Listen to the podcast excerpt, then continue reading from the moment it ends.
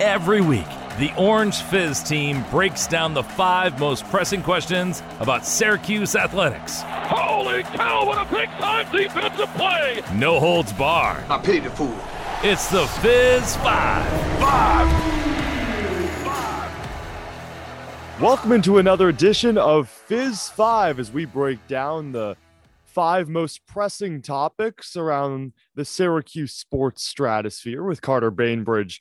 I'm Cameron Uzair. We're back for the first time in about three weeks or so. So we kind of had to do a little bit of a refreshing of Syracuse sports, knowing that we're in the middle part of the summer and sports have kind of fallen off, not just in Syracuse, but around the country, unless there's a, you know, a, a college that is jam packed in news of transfers and guys leaving and and you know whatsoever.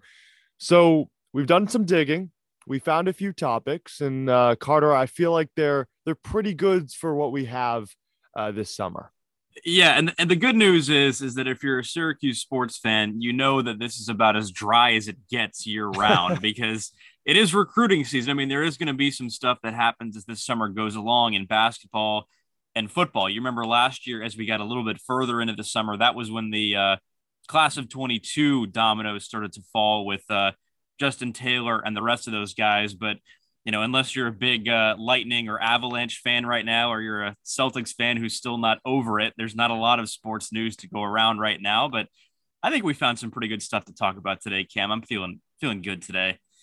I'm feeling great. I feel like we we got some things to talk about, and why waste any more time? Let's get into topic number one.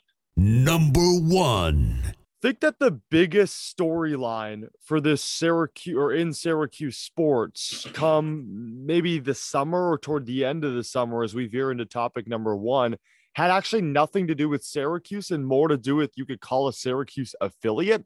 And that's Boeheim's Army when they won the whole TBT and won that million dollar prize, Carter and they just came out with their roster for 2022. And it's interesting because I think a lot of people looking at this roster say, okay, half of it, the, the guys didn't go to Syracuse. So uh, is that cheating? Is that something that, you know, should Syracuse fans be upset that they're not recruiting more guys that actually graduated from Syracuse? When you look down the line at this roster, I mean, one guy, Marek Dolezaj, who graduated a couple of years ago, he's on the roster. When you look at this TBT roster, do you think that this Syracuse team, Boeheim's Army, could win TBT for the second straight year?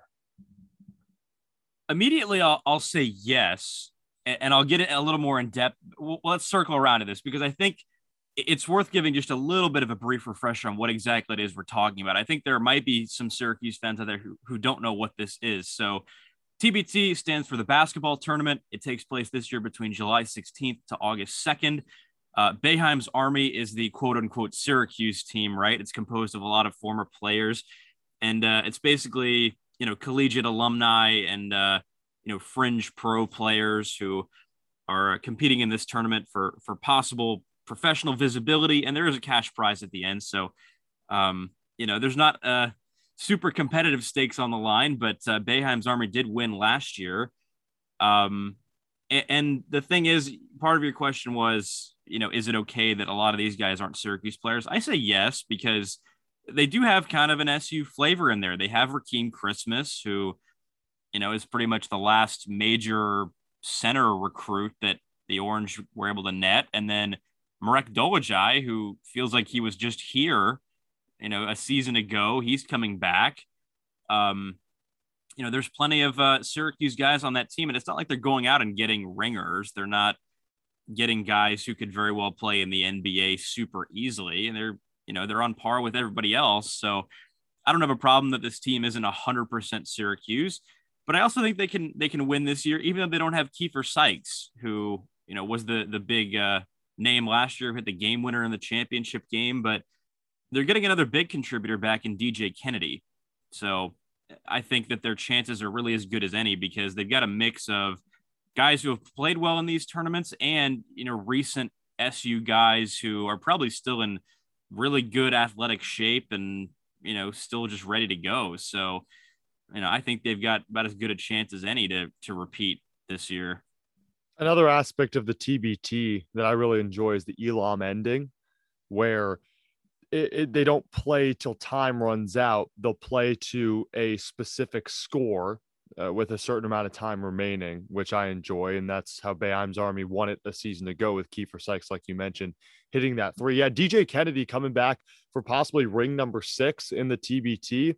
I think it's fine that it's not made up of a majority of Syracuse players because you have guys like Tyler Ennis, Rakeem Christmas, CJ Fair, even an Andrew White, and maybe even a Marek Dolezaj. You have fan favorites, right? If you are a Syracuse super fan, you remember the days of Tyler Ennis when Syracuse was number one in the country. You remember the surgence of CJ Fair when he was the lucky lefty uh, of all uh, uh, in the record books of Syracuse and and just uh, of the lore of what SU basketball was when they were a top 10 team in the country. You remember a guy like Rakeem Christmas, even a Marek Dolezaj who fought so hard for so many years.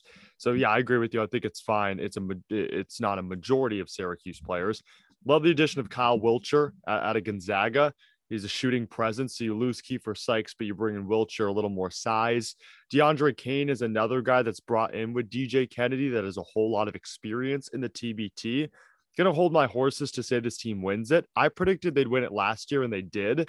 But the reason I'm holding my horses on this season is you got to look at all the other rosters and know it's one and done. Right? This team loses a fluke game and they don't win it. It's one of those March Madness type tournaments where I don't think I can confidently say, based off the roster I see, okay, they can win it because you never know. And I know that's maybe the cop out answer, but I'm going to say that I'm not 1000% sure. I love the roster. Can they repeat? We'll see. Okay, let's head over to topic number two on Fizz 5. Number two. So now we're jumping into the world of football and less about what we're going to see in the fall and more about what we're not going to see in the fall and maybe even from years to come. It's not like Syracuse had ever had a stronghold of the Northeast, but it seems like they're losing a bit of their pull. Dino Babers and company is. Carter, are you worried that in-state recruits that are leaving New York and choosing other schools, almost like Tyreek Blanding, three-star, he chose Penn State just a couple days ago. Are you worried that Syracuse is losing any magnet effect in the state of New York? I'm definitely worried, but I wasn't at all surprised when uh, Tyreek Blanding announced that he was going to play for Penn State because it's not like it's anything new we've been seeing this not only under Dino Babers, but basically all the way back since Paul Pasqualoni was on the sideline. You know, there was there's been pieces and investigative reporting basically written about what happened to Syracuse as a program and a big part of why they suffered kind of the downturn ever since Donovan McNabb left is because the pipelines and the relationships they had with local high schools in New York and New Jersey dried up. So it's not like those schools stopped producing players. It's that SU stopped working as hard, I guess, to maintain relationships with those schools and kind of get the inside scoop on uh, who were the standouts on those teams. So, for example, Tyreek Blanding, a name we mentioned in this today and that we wrote about on Fizz yesterday, is a three star defensive lineman. He's from Middle Village, New York. So he's not from all that far away you know, latest example of this, he commits to Penn State just a few days ago. And, uh, you know, he's only a three star, but that's not really the point. It's that he's the number one recruit in the state in this class, according to 24 7 sports. And these are the types of guys, even if it's not, you know, a roaring kind of five stars at the top kind of in pool, in state pool of talent, is that Syracuse used to basically get their pick of these guys, not just in New York, but probably New Jersey as well. So Rutgers has gotten a little better. Penn State has always been Penn State. You know, it's not like these schools were twiddling their thumbs and losing back in the day, but Syracuse has had a problem, not just under Dino Babers, but for a while now with holding on to and getting talent. Because if you remember in the early signing period this year, they got Keier Price, who then flipped to Rutgers of all places. But then the Scarlet Knights also got Moses Walker, who was the top talent in New York as well. So it's not like Syracuse can get guys from either of those states. They're having to compete with schools that are, uh, that are in a little bit better shape program wise and that have really upped the ante recruiting wise. So SU doesn't own a monopoly on this stuff anymore. And I know that has been hard to accept over the years, but since they don't, and because they're not winning, it's just harder and harder for them to entice these guys in the class because, you know, other places have a lot to offer them too now besides just being close to home. I think what I'll add to that is I don't believe Syracuse has ever even had close to a monopoly. Knowing that the talent in New York has grown over time.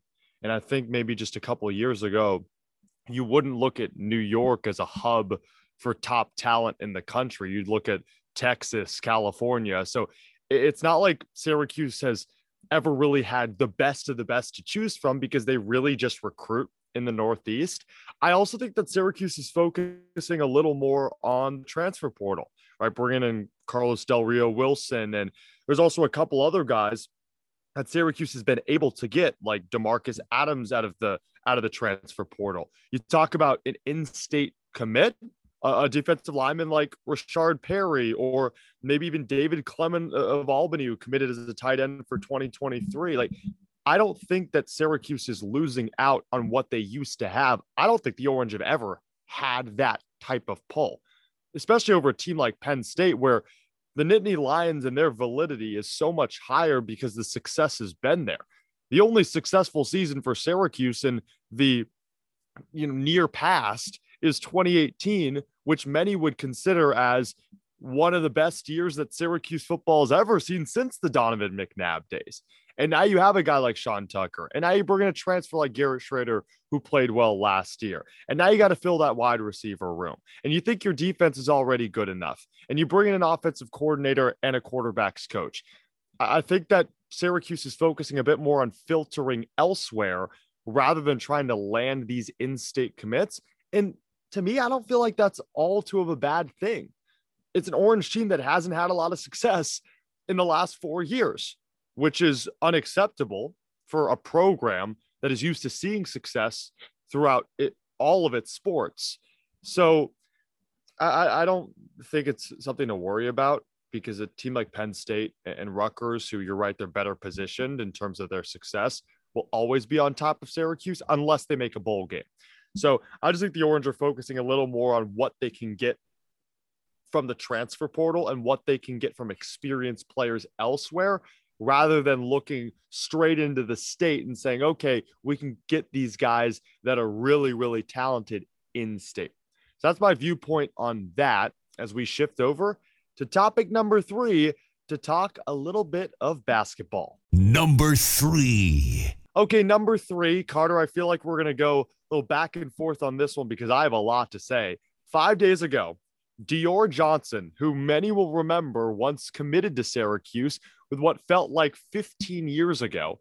It, felt, it feels like Dior Johnson committed to Syracuse when he was five, but instead, I think he did it his sophomore year of high school, might have been his freshman year. At this point, I forget because he's so he's been so irrelevant in Syracuse sports because a couple months after committing, he decommitted and then committed to Oregon and then he just decommitted and then 5 days ago committed to Pitt thoughts on Dior Johnson's choice to play in the ACC and it not being Syracuse? Because when he committed to Oregon, it's like, okay, he'll be in the Pac 12, but now he's back in the ACC.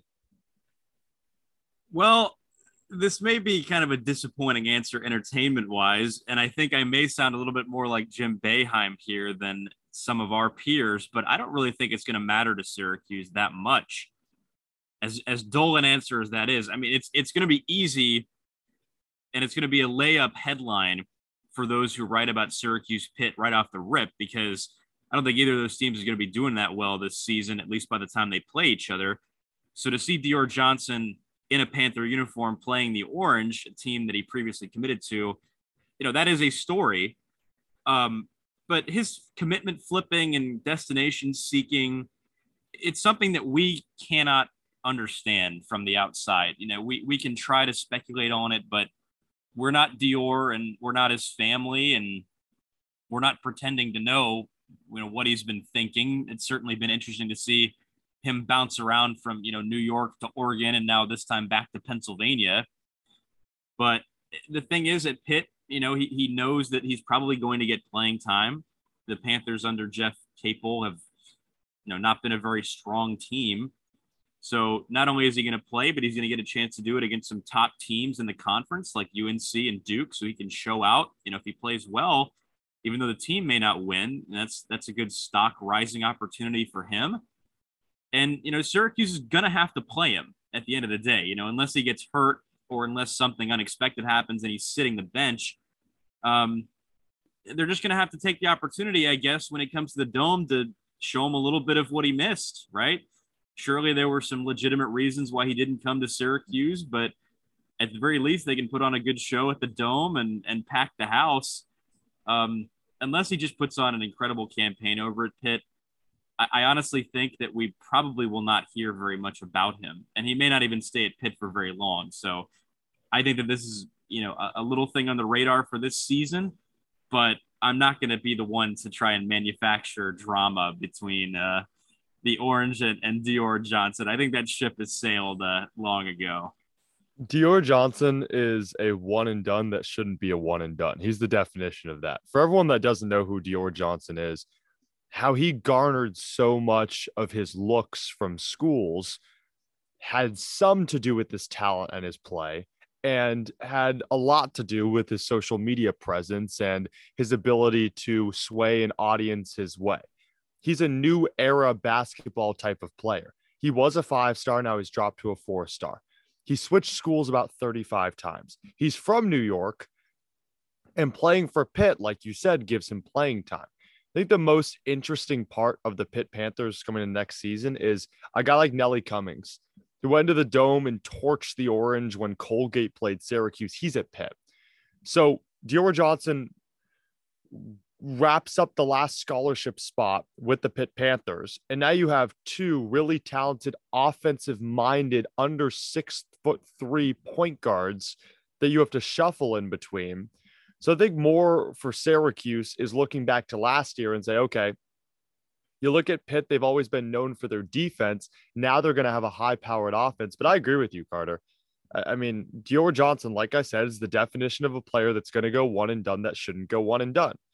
He, he's going to play well. He's not going to drop 25 a game.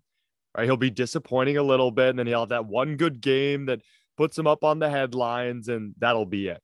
So I, I'm actually excited that Syracuse looked the other direction really quickly and didn't mull over losing Dior Johnson because Quadir Copeland's going to be a good point guard. I mean, you wouldn't have gotten Judah Mintz if Dior Johnson uh, committed to Syracuse and stayed there. And Joe Girard, he finally gets a senior season where he could be the spotlight player. Dior Johnson went to Syracuse. Dior would be the spotlight player. He'd make himself a spotlight player. So, yeah, I agree with you. I don't see much of it, but I think it's a good talking point because now every Orange fan gets to see Dior Johnson and gets to see him on the opposing end, you know, rather than waiting for the schedule to come out and maybe seeing Oregon for a chance to see Dior. So that'll be an interesting development. You're right. I'm not the type of person to manufacture drama anyway, but I'm curious if Pitt does come to the dome, which I don't know. It might not be a team that Syracuse sees twice. I know most ACC teams, the Orange, do. I hope he comes to the dome. I hope Syracuse fans make some t-shirts uh, in in light of Dior decommitting, I think that would be funny. But other than that, Carter, I agree with you. I, I don't see much of it. Okay, set over to topic number four. We're gonna stay in the basketball realm. Number four. Okay, topic number four here on Fizz Five. We're wrapping things up. We're staying with basketball, but we're focusing on a player that did commit and come to Syracuse and has since now left and is vying for a spot on an NBA team as the NBA draft looms large. Carter, Buddy Boeheim was one of the best scorers in Syracuse basketball history, which many didn't expect he would be. Led the ACC in scoring a season ago. Do you believe that he will be drafted in this upcoming NBA draft? Well, That's not a good start. I'm not like I'm not liking the start. It's the question of the day, right? It's burning on the minds of everybody who's a big fan of Buddy and or his uh, breakfast cereal. But he wasn't invited to the NBA Combine back in May, and uh, since then he's kind of floated around, did some workouts for the Knicks. And the draft is in only a couple days, so you know, based on the news cycle, I would say my answer to that question directly is that at least in my opinion, I would say I kind of don't feel like he'll be drafted, to be quite honest with you. I, I, just, for whatever reason in my gut, I feel like he may just miss out.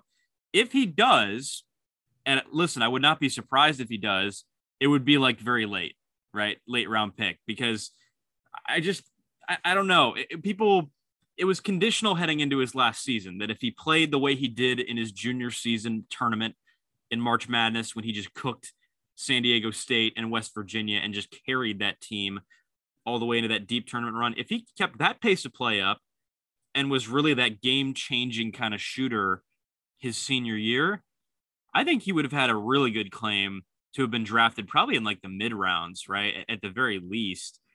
But his senior year, he had a good season, but it wasn't like that. He was not like a game changing shooter he was like a second team all ACC kind of guy. You know, had some games where he was not that visible against some better competition. And I think as as sad as it is that if it was hot expectations that were too high or whatever else, that it probably hurt him a little bit with regards to, you know, a pro look. And Cam, I'm I'm definitely interested to throw this back to you and get your opinion as a guy who follows the NBA a little bit more closely than I do. But even after leading the Orange in, in multiple offensive categories, I, I just he's not a high pick. And to me, he just screams, you know, the look of a guy who, you know, may have to take it to Europe or something to to to shore up some skills and and get some better looks against, you know, kind of the semi-pro competition, you know? What do you think? Yeah, Buddy Boeheim won't get drafted. There's only two rounds in the NBA draft, only 60 picks. The fact that he was wasn't invited to the NBA draft combine doesn't freak me out at all as a if I was a Buddy Boeheim super fan. But the biggest part of Buddy Boeheim's game that has to improve is defense. And unfortunately, when you go to Syracuse and you play the 2 3 zone, you do not see one on one, stride by stride type defense. When a LeBron James is going downhill on you, can you make that first step and cut him off? I don't think Buddy Boeheim can. He'll be guarding the three. He'll be playing the three. And he'd be an efficient shooter. 36% over was it four years at mm-hmm. college from three point range, and he's known as a three point shooter. That can't fly. Only 41% from the field. Like his free throw percentage is there, but if he can't be efficient and he can't be that everyday scorer, it'll almost be like what the Heat treated Dunk like treated Duncan Robinson like this past year, where he was a defensive liability and his offense wasn't efficient enough to put him on the court against a really good whatever whatever now I'm forgetting the team they played in the playoffs, like a Celtics team. Duncan mm. Robinson never played because he was a defensive liability and he just it, unless he dropped 30 a game, it couldn't account for the third he was giving up on the other end of the floor. I just think Buddy Boeheim is a G League guy that will develop, and that's like the development league that will develop and maybe find himself on a roster as a 14th or 15th guy. Also, he might not even be able to be that because I don't think he is a vocal leader per se. Yes, he was a vocal leader on a Syracuse team, but can he, you know, be a Chris Chiozza or a guy on the Warriors that was the 15th player and never played but won a championship because he'd hype up Draymond Green? No, I think Buddy would just sit there and hope for playing time. I think he can be vocal but can he be a vocal leader? So that's where I struggle with Buddy Boeheim. I don't think he can be a first five guy on a team. I don't think he could be a backup guy unless his defense got better and he could be more efficient from the field. And I just don't see him as a 10 through 15 guy because I don't think he can be that vocal leader. So that's my opinion on Buddy Boeheim. I think at I don't want to say at worst, but at, at mid level, he's like a Luke Kennard. And I thought Kennard got paid way too much by the Clippers this past season where if he can get better on defense and he utilizes his height on the offensive end, yes. But at his best, and this is like Hall of Fame Buddy Boeheim, he's like a Klay Thompson. But the issue is Buddy Boeheim doesn't have a good first step on the offensive side. If he makes that catch, he turns his back to the basket. He has to attack downhill. So, and how much how much do you think that he can create his own shot? Because I didn't I see a whole lot of that. I didn't see a whole lot of that his senior year. Yeah. Cutter, uh, whenever he caught the ball and he didn't have an open shot, his first move was to jab step and then turn his back to his defender in the basket so he wouldn't get stripped, or dribble into the paint where there was nothing and take a fadeaway. Like, if you can attack downhill off your first step, great. If you can't, then you can't. And I got Luke Kennard and Klay Thompson and Duncan Robinson. I think they are. Oh, I know Klay Thompson is a better defender, but those other two, I, think they've they've matured into okay defenders. I just don't see where that comes into uh, comes into fact in terms of Boeheim's career. I think maybe in five or six years he could be a good one-on-one defender, but not now. So no, I don't think he'll get drafted. I don't think he'll go to Europe either. I think he goes to the G League, plays there for a couple years, gets the call up for a game, gets dropped back down, and he's one of those you know toggle in between the the minors and the majors type player. So that's why I see Boeheim landing. And the draft is on the 23rd of June. So a couple days when we're recording this, whenever this comes out, but June 23rd is the draft. Best case, Buddy Boeheim gets drafted 55 through 60. And I wouldn't want that for him. I want him to face the adversity of not getting drafted if he's not good enough to play in the NBA. So that's where I lie. Okay, let's wrap up Fizz 5 with our fifth topic of the day. Number five. We're sticking with basketball here on Fizz 5 as we're reaching the end. Carter, who should the Cuse be honing in on in the class of 2023 for basketball, knowing that this was probably the biggest recruiting class Syracuse has ever had with six new guys and knowing the freshmen coming in this year will be sophomores next year. But if you had to look into the class of 2023, you know, where does Syracuse need to shore things up? Well, they sure took a lot of big swings in this class. I mean, after last year, they came into this one and, you know, window shopping in the class of 23 like a big paycheck just hit.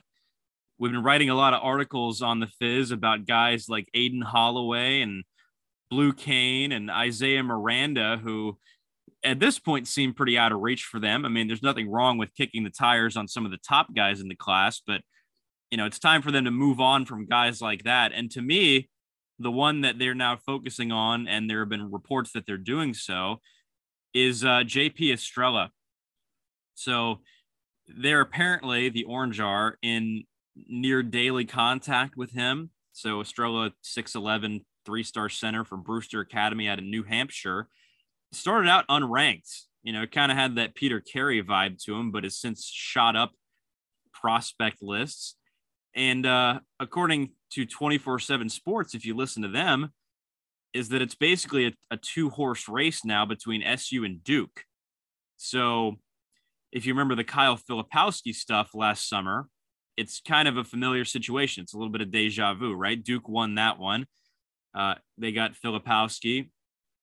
SU, meanwhile, is trying to visualize life after Jesse Edwards. So Estrella, guy with the size to play at the five, and you know, all they've got behind Edwards right now is Peter Carey and this new class as a freshman, and then, you know, Mounir Hima through the transfer portal, who, you know, didn't play a ton. So, you know, I think if they focus on Estrella, try to get him in this upcoming class, they can have a little bit of a future plan at center if they develop him right and capitalize on that talent. Maybe they have a, you know, a transfer come in to split a little time and then yield the floor. But out of all the guys that they have tried to get in this class, I think they have the most realistic chance if they focus on him with Estrella if they chose to go that route.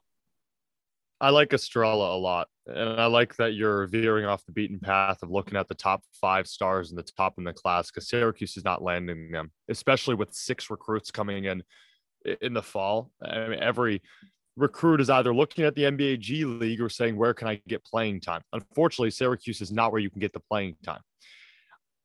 There's a couple recruits that I think Syracuse missed out on, but I'm not surprised that they went elsewhere. I mean, a DJ Wagner, you were never going to get him. He's been to Kentucky and Memphis and has has an offer from Syracuse. He's looking at Kentucky, like I already mentioned, and and Louisville you were never going to get him. He's number one player in the class. That was never going to happen. So I'm glad that everyone kind of shifted off that.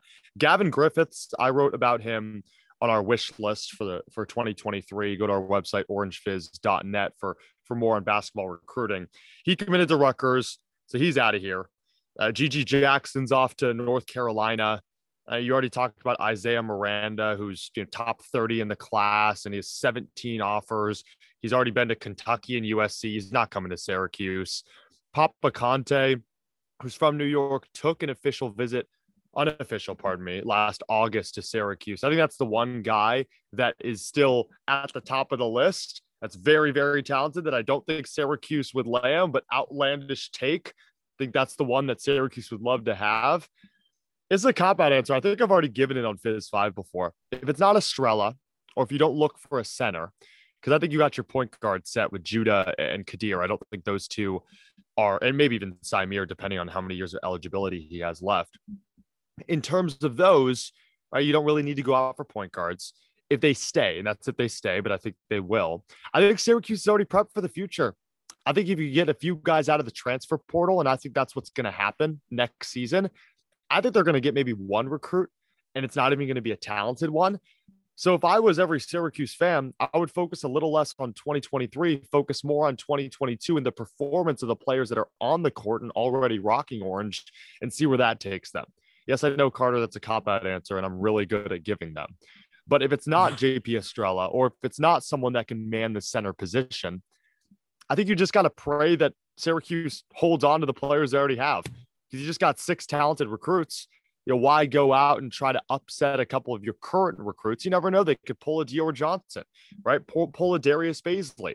You don't want a five star coming to coming quote unquote coming to Syracuse and then decommitting. So that's where I lie with it. I think you have to focus more on uh, on holding the recruits you have now rather than looking too far ahead. Uh, any any parting words, Carter? You're in Fizz Five. I didn't have a problem with that answer because if you do get a you know some hot shot recruit in this upcoming class, you you risk dividing playing time, and if you end up with too many good players and none of them get enough minutes, I mean, you could end up with none of them after a year, yeah. right? I mean, you got to make sure in this era that you you satisfy the guys who you've committed to and uh, that you've told are going to play. Yeah, you got to sustain what you have before you prepare for the future. That's my take on Syracuse basketball, knowing the the blurry future uh, of Jim Boeheim, right? So that can't even be a polling point. So we'll see where that takes Syracuse basketball, but that'll wrap things up here on Fizz 5. Make sure you check out our website, orangefizz.net, for all the latest on Syracuse sports and recruiting, including football, basketball. We've thrown, thrown out some lacrosse as well. And you can learn anything you want or get an in depth look of anything you want Syracuse sports and a time where sports aren't really at the top of the pedestal in the Syracuse world. So we'll see where where all our takes go. We'll see if the TBT uh, Boeheim's Army team will do well. We'll see if Buddy Boeheim gets drafted in a few days, but we're gonna have to wait and see before we can make any of those distinct proclamations. So for Carter Bainbridge, I'm Cameron Ezair. This has been another edition of Fizz Five. We'll join you back in around three weeks or so, but you could enjoy our filtering fizz hosts, as you would say. Uh, and we will catch you in a couple of weeks. So, Carter, this has been fun, and this has been another edition of Fizz 5 presented by Orange Fizz. And that's your Fizz 5. Listen next week. Subscribe, rate, and review. This has been an Orange Fizz production.